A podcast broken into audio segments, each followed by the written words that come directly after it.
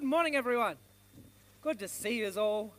I'm actually uh, not going to use the, the pulpit today. I just feel like sitting down. I hope that's okay. Are we cool? Is that all right? I can do things different this week? Hallelujah. Okay. All right. Part of the reason I want to sit down is because uh, I've been sort of, God's been leading me through some things for the last few weeks and um, that I thought were unrelated to today. God is funny. And um, I'd written out really a completely different sermon. And God said, No. Oh, okay, that's stressful. and uh, so, yeah, God uh, led me through this one.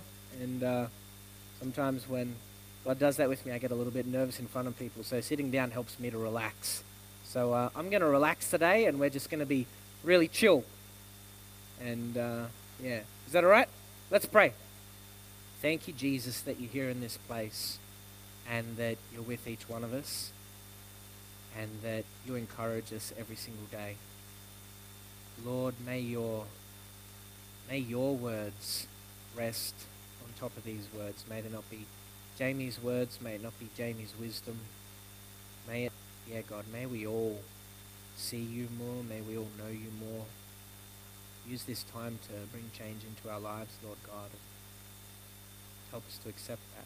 We love you so much, Father. In Jesus' name. Amen. Okie dokie. So we've been going through uh, some series at the moment in, in our church. So we, we've been going through uh, some of our values, the values of Life Source Church. So we've got, we did grace, uh, for the last four weeks, and then last week we started uh, community, and then we've got uh, mission and service coming after that, or service and then mission. And uh, so, yeah, this month we're talking about community, and uh, in particular, can I have this uh, up, please, Ruben? Thanks, buddy. All right, so we see the face there that's you know representative of people, everybody in this room, and really what summarizes the entire ethos of community uh, is this one right here. Every individual has the right to belong. Okay. Now, last week when we sort of did that uh, tag team, you know, with the with the preaching, um, I talked about every individual has the right to belong. I was talking about rights a lot, wasn't I? And why do we have the right to belong to uh, the body of Christ? Um, but I always kind of struggle talking about rights with that. Like, I, I struggle talking about rights by itself because I want to talk about responsibilities at the same time. Because if you have rights, you have responsibilities as well, don't you? How many people know someone who knows their rights? I know my rights. But they don't know their responsibilities and it lands them in hot water a lot. We, you know, we, we know some people like that. And, uh, yeah, so thankfully, Mike is going to be preaching on responsibility next week, in particular, relational responsibility. So I don't need to talk about that this week, so he can balance me out. So I'm just going to be talking about really rights and belonging this week. Now, I've been talking about rights and responsibility because I want to talk about this particular parable. If you can turn with me there, I will also put it up there. It's in Luke chapter 15. It's the prodigal son. We, most of us know this story and we've shared it a few times in the last uh, few years here at church. I'm, I'm going to read it from my Bible, and yeah, Ruben, you're right to do that again, buddy, where you can change it for me. Thank you. All right, Luke chapter 15, verse 11. And he said, There was a man who had two sons, and the younger of them said to his father, Father, give me my share of the property that is coming to me and he divided his property between them. Not many days later, the younger son gathered all he had and took a journey into a far country, and there he squandered his property in reckless living. And when he had spent everything, a severe famine arose in that country, and he began to be in need. So he went and hired himself out to one of the citizens of that country, who sent him into his field to feed pigs. And he was longing to be fed with the pods that the pigs ate, and no one gave him anything. But when he came to himself, he said, How many of my father's hired servants have more than enough bread, but I perish here with hunger? I will arise and go to my father, and I will say to him, Father, I have sinned against heaven and before you. I am no longer worthy to be called your son. Treat me as one of your hired servants.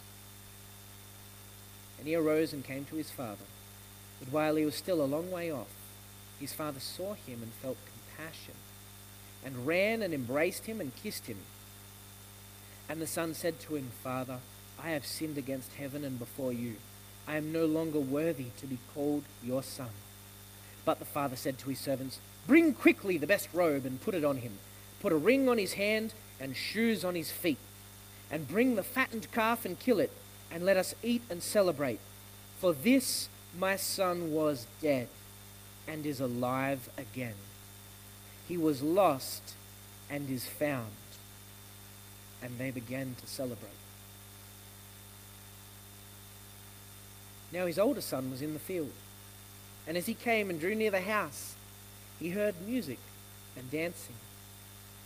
And he called one of the servants and asked what these things meant. And he said to him, Your brother has come, and your father has killed the fattened calf because he has received him back safe and sound. But he was angry and refused to go in. His father came out and entreated him, but he answered his father, Look, these many years I have served you.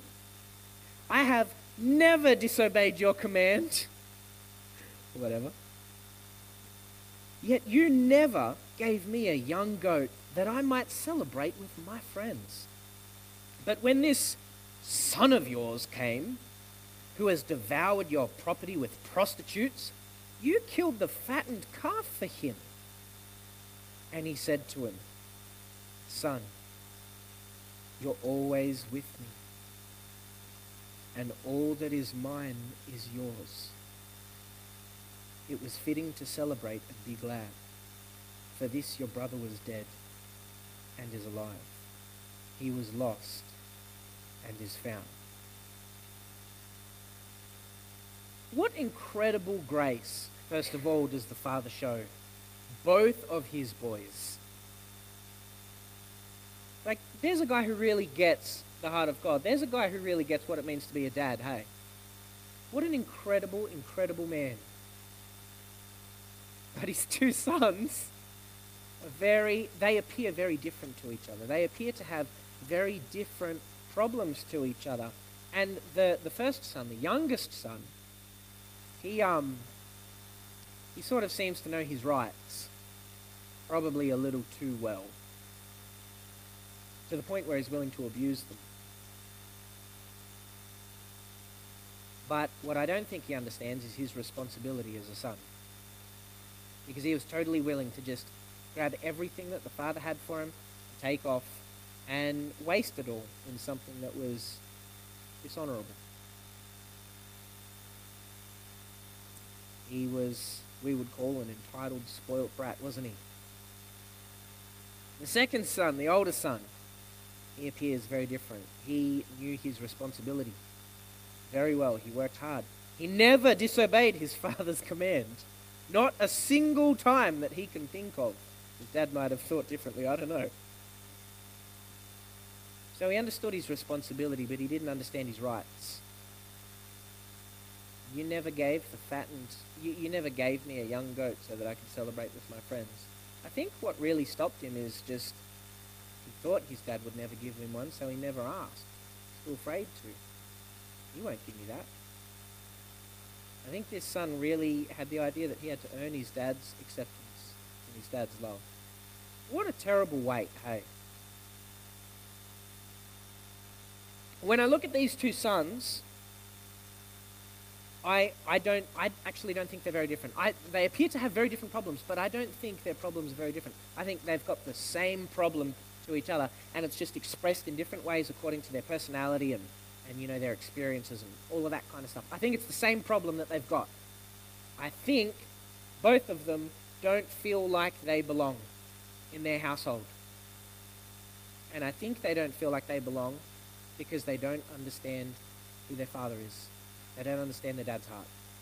I think that's it. And it comes out in different ways, and, and the young son becomes his little brat who just, he wants to run off. He doesn't want to stick around. He doesn't want to stay in his father's house. He just wants what's his, and, you know, he's gone. And when I think of the young son, I think of, like, here's where my brain goes, right? I think of fat Christians. fat Christians that they love, um, they love being blessed by God. They love grace to the point where it becomes this term that's been coined called hyper grace. Oh, it doesn't matter if I make a mistake, God forgives me.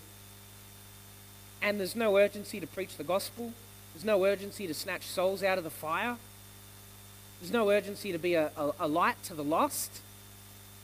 It's just, I'm going to go to church, I'm going to hang around my, my little social bubble, and uh, the only Christians, oh, sorry, the only people that are going to walk into that church is a Christian that comes from another town, or a Christian that comes from another church, or a non Christian that might walk in every now and then, probably never to be seen again. That's, that's the people that go to that church. You know, a church that's just full of, it's just one big social, it's one big Christian bubble, and there's, uh, there's, no, there's no outreach, there's no heart for the lost. You know, they've totally missed the Father's heart. That's what I think of when I think of the, the, the young son. I think of fat Christians.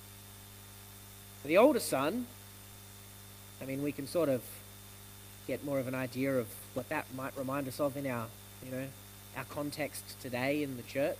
You know, this son was very works based, wasn't he?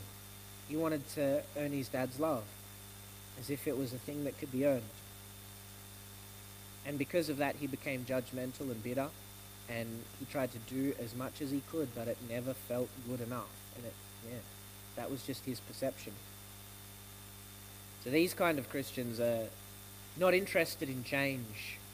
They're not interested in personal development. It's just I'm going to do this because it's the way it's always been done. And nobody can tell me any differently.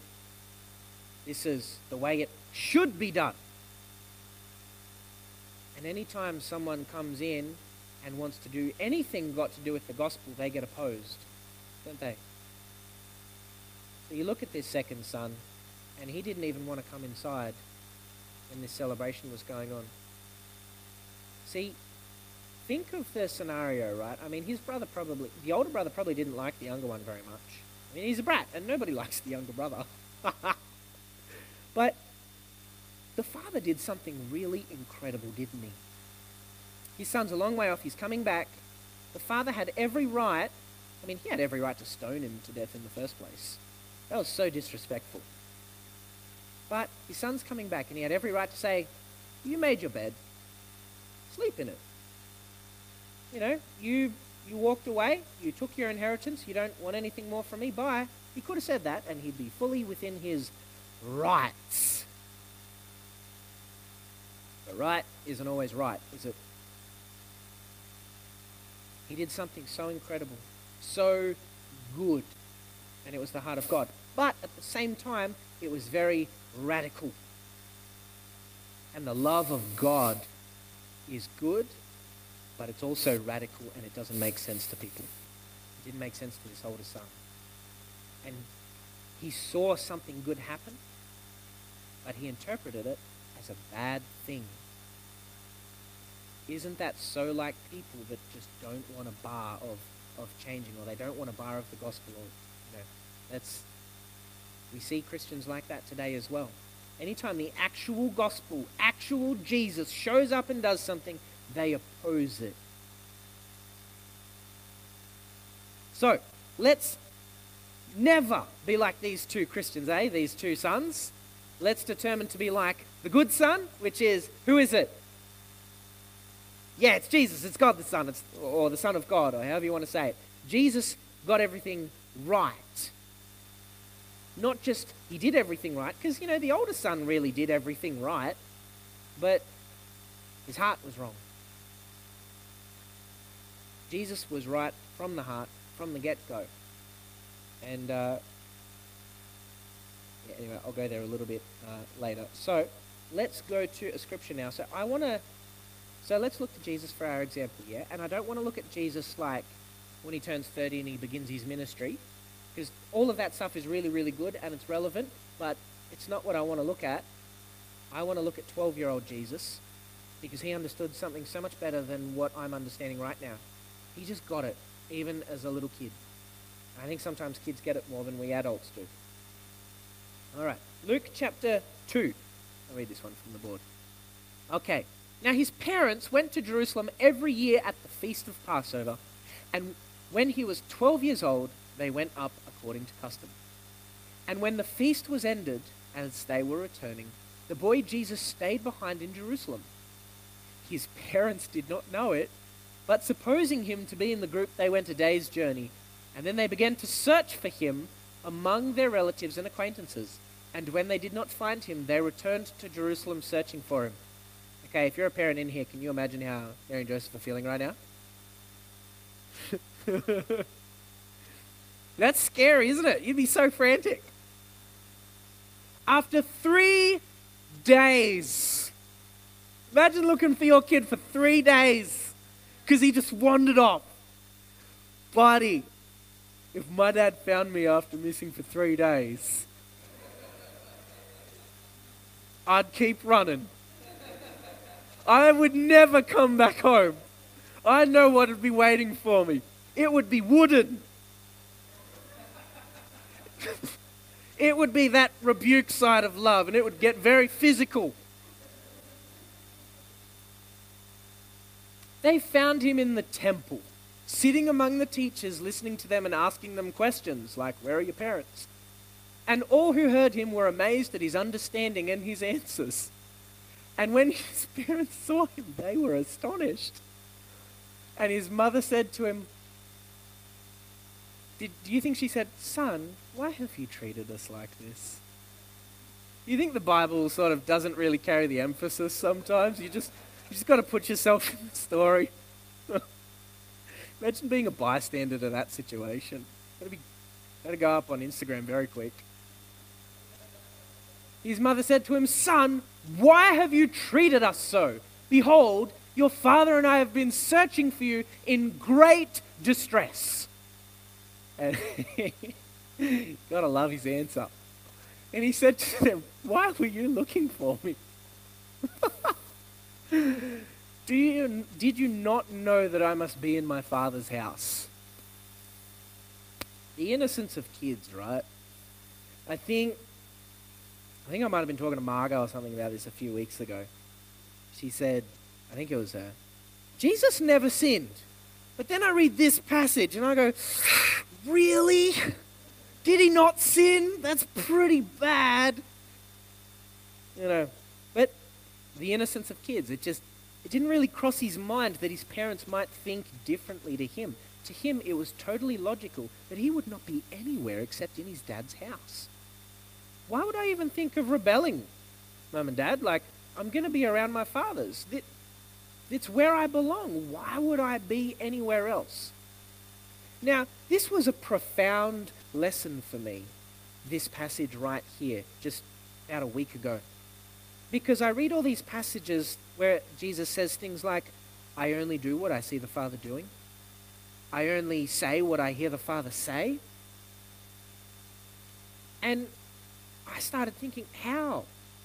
How do you see what the Father is doing? I mean, I, I know you spent an eternity with Him, but you're a human now, and you're, you're growing in your understanding, you know, but you've got the same scriptures as everybody else. How do you see what other people aren't seeing? Because they all read the scriptures and they all came to the wrong place, didn't they? What are you seeing, Jesus? How do you see the Father and know what to do? And when I asked God that question, He took me to this scripture. And God said, He just wanted to spend time with me. That's what He said. My heart exploded when He said that. Here is a son who knows he belongs in his dad's house, and his dad's never going to say, Get out, I'm done with you. You messed up.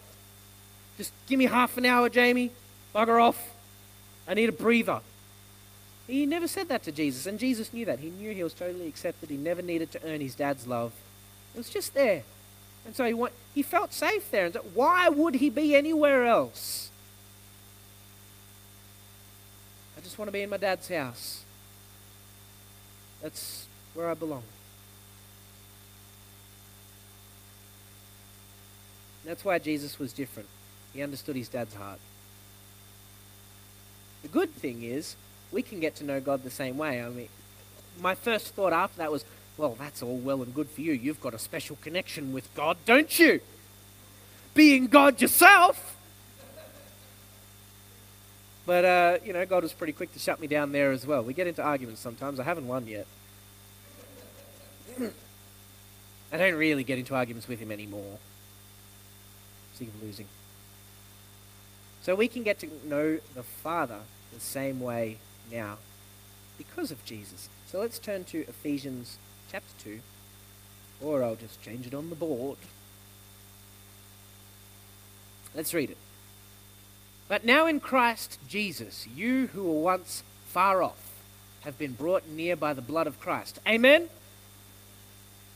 For he himself is our peace, who has made us both one and has broken down in his flesh the dividing wall of hostility by abolishing the law of commandments expressed in ordinances, that he might create in himself one new man in place of the two. So when he's talking about the two people there, he's talking about Jews and Gentiles, or Jews and everybody in the world, like us. So it doesn't matter if we're different, we've been brought together in Christ. So making peace, and might reconcile us both to God in one body through the cross, thereby killing the hostility. And he came and preached peace to you who were far off, and peace to those who were near. For through him we both have access. Everyone say access. In one spirit to the Father. We have access in one spirit to the Father. Now, Jesus' whole purpose for coming to earth was to reconcile us with the Father. He said things like that all of the time. He said things like, No one comes to the Father but by me. He said, No one comes to the Father unless I draw him or unless the Father draws him. Anyway, he, I can't remember exactly what it says, but he says it. Okay. So, we've been brought near to the Father through Christ's sacrifice, and there is nothing holding back, holding uh, us back from him anymore. We have total access to God. The only thing that gets in the way is our silly little brains.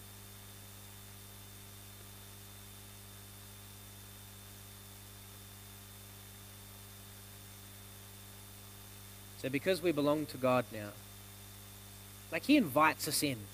He doesn't keep us at the door and say, Come in whenever you feel like it. He's, he's calling out to us and saying, I'm here. Be with me all the time.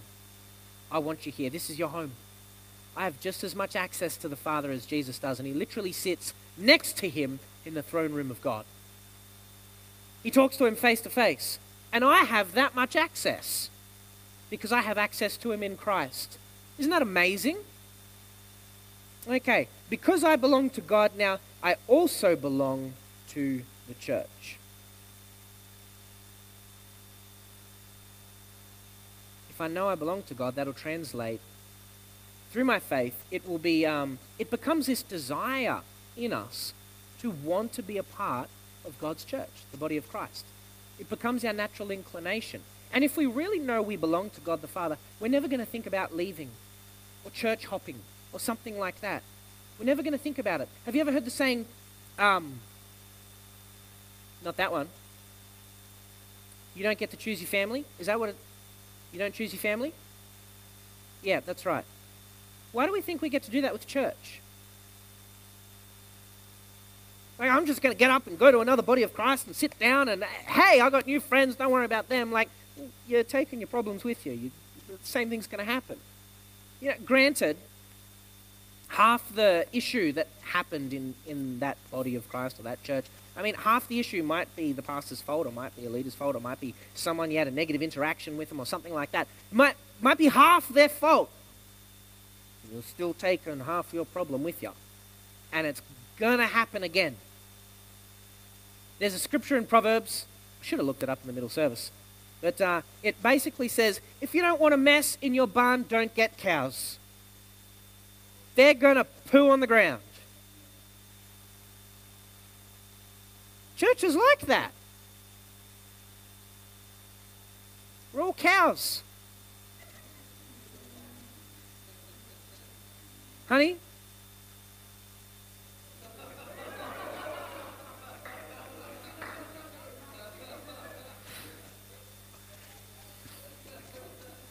Mm. You're a cow.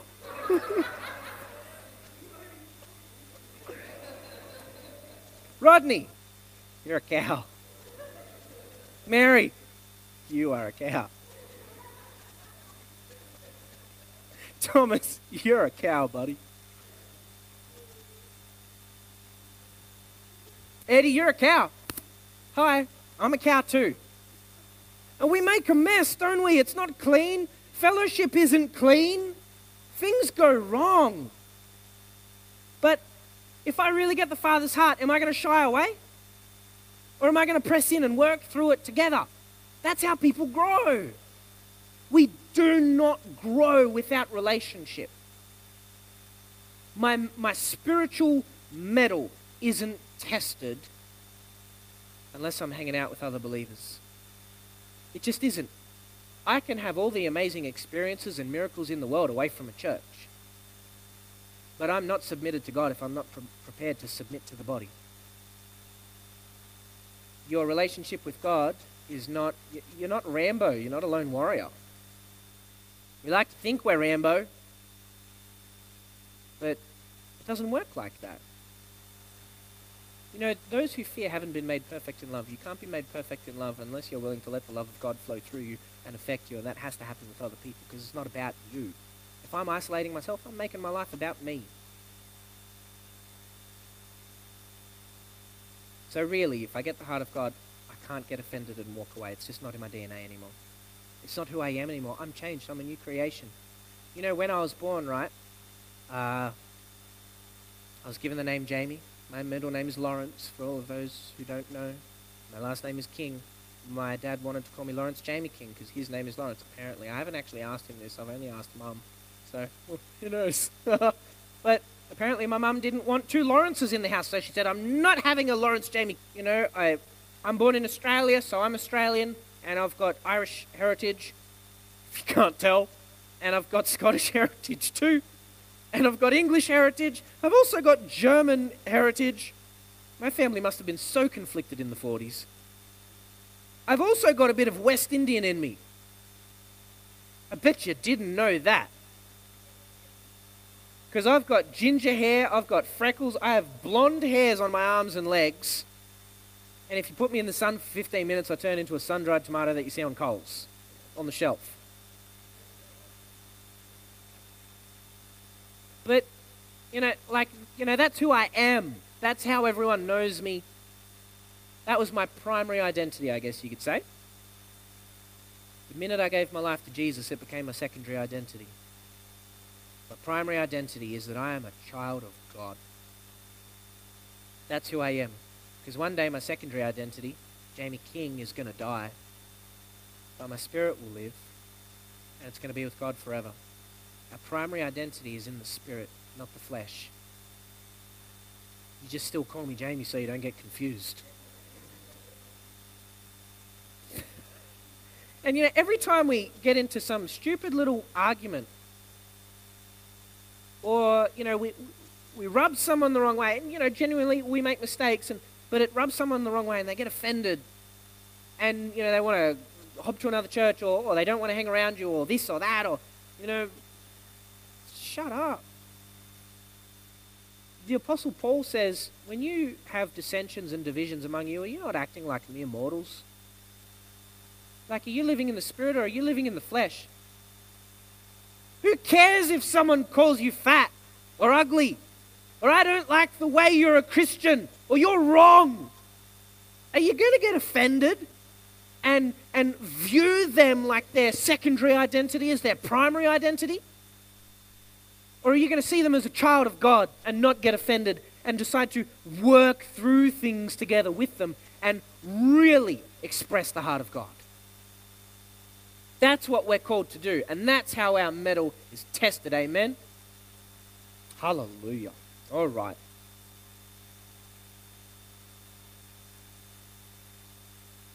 When you're spending that time, when you're spending that sort of time with God, you just value relationships too much because you see that God designed us for them.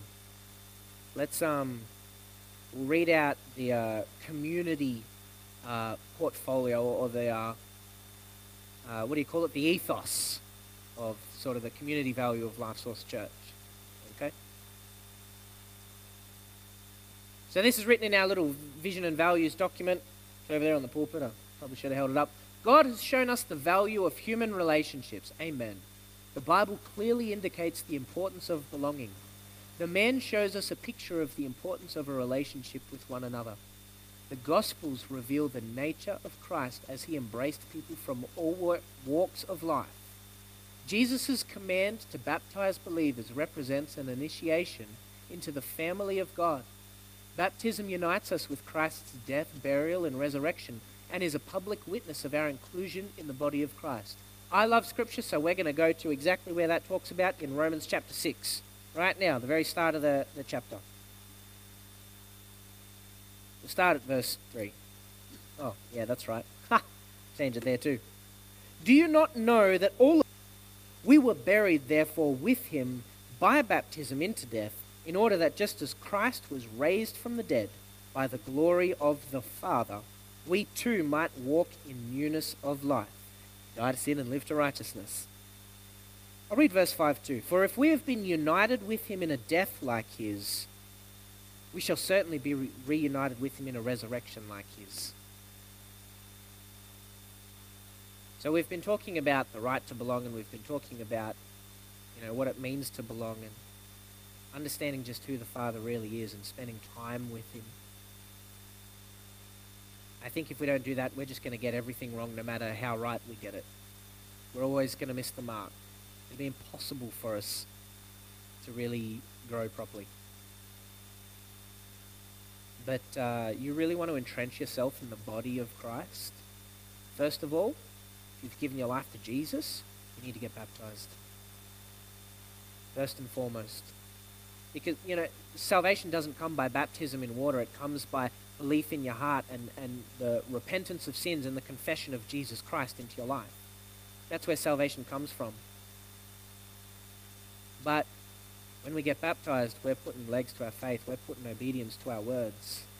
And it concretes that in us, and our faith starts to develop, and, and that becomes the direction of our walk. Amen? You know, after the first service, Micah came up to me and he said, His family, and all three of their kids have decided that they're all going to get baptized after hearing that bit. And I cried. Like, that's just so good, isn't it? Every Christian needs to get baptized. Jesus was very straightforward on that. It's not a salvation issue, but I'll tell you what, how serious are you with your faith? Let's all get baptized. The second thing you should do is involve yourself in the body involve yourself. Don't be like the second son who stayed outside and excluded himself because he was bitter when something good happened. Let's involve ourselves. In our context, in, in this particular church context, I'm just going to talk locally for a second. That means join a grow group. I don't care whether you get along with them or not. In fact, if you don't get along with someone and it were up to me, I'd put you in that group. Because you've got to learn to love them despite how you feel. Your spiritual mettle is going to get tested, amen? Come on. Join a grow group. If you can't join a grow group for whatever reason, start one. Go and see James and Amy Brown. Say, I want to start a grow group. You don't need six people or ten people in the group. Don't get daunted. It could be you and one other person. Doesn't matter. I don't care. You need fellowship. You need people in your life to challenge you. You don't join a grow group to join a social bubble and never get challenged. You join a grow group so that you can get challenged and grow, amen. That's what they're called grow groups for. Also, I would say find somewhere to serve, find somewhere to help out, figure out how you're going to help someone. Ask God if you have to.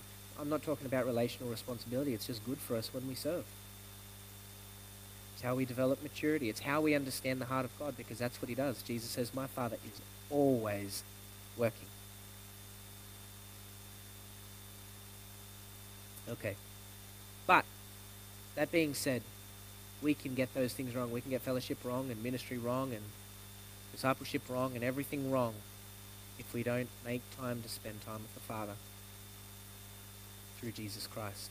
Now, I'm just going to finish on one scripture. I've been reading out a lot of big scriptures today. I just want to read a very small, relatively obscure scripture. It's in John chapter 8, and I don't have it up there, so you don't get to read it. So if you've got your Bibles or your phone, you can look it up. John chapter 8. the start of John chapter 8 actually starts with verse 53 of chapter 7. and then it goes to verse 1. So it's chapter 7, verse, the very last verse of chapter 7, and then it goes into verse 1, and I'll read 2 as well, maybe. So this was uh, during the that big long feast with Passover and everything. I can't remember the name all of a sudden. But uh, Jesus is doing a lot of teaching and he's causing a lot of controversy, and there's arguments flying around and all sorts of things. And at the end of a lot of that, it says, They went each to his own house, but Jesus went to the Mount of Olives. Why was he going to the Mount of Olives? He's going to spend time with someone. Can I have the, the band up? You guys want to come up and play something nice?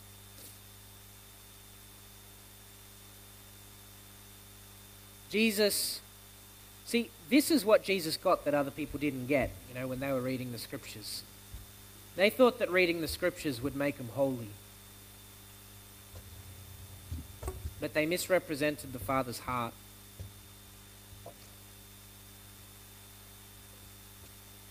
The reason Jesus understood the Father's heart was because he made time to sit down with him. Everybody else went home, he went out to the Mount of Olives to pray. I think it's very important that we all decide to make time to sit down and start spending time with God. Just to, not just to pray and say things, like how much of our prayers is saying things to God uh, without listening. And how much of our prayers is trans, just a transactional, basic relationship. I'm talking about prayers like, Lord, help me find a car park in the shade. Like, there's no depth to that. What a silly. I've prayed that prayer before, but it's silly. It's a silly prayer. Let's let's desire to get to know God. That means we've got to sit and listen to Him instead of just saying words all the time and saying the same thing six times in a different way so that God will understand better. Amen. Let's make the time to sit with God, get to know Him. Because when we do that, we'll just get everything else right. So I think we should uh, pray right now, and then we'll finish off with a song. Okay. To us that you love us, that you poured out amazing grace through your Son, Jesus Christ, when He died on the cross for us.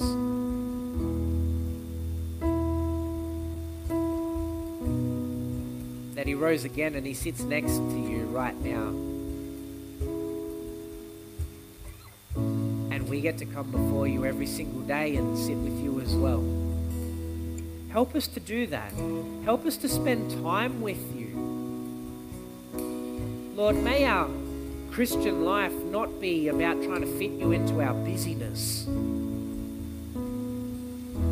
May we never try and fit you in in a convenient way. May we honor you. May we hold you in a holy reverence.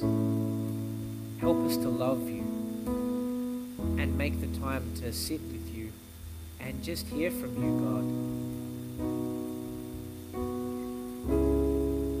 Lord, change our hearts. May we never become strict and, and religious in that sense. And may we never become entitled. But may we see your heart every single day. Thank you. Jesus. We love you, Lord. Thank you for being with us all the time. Amen.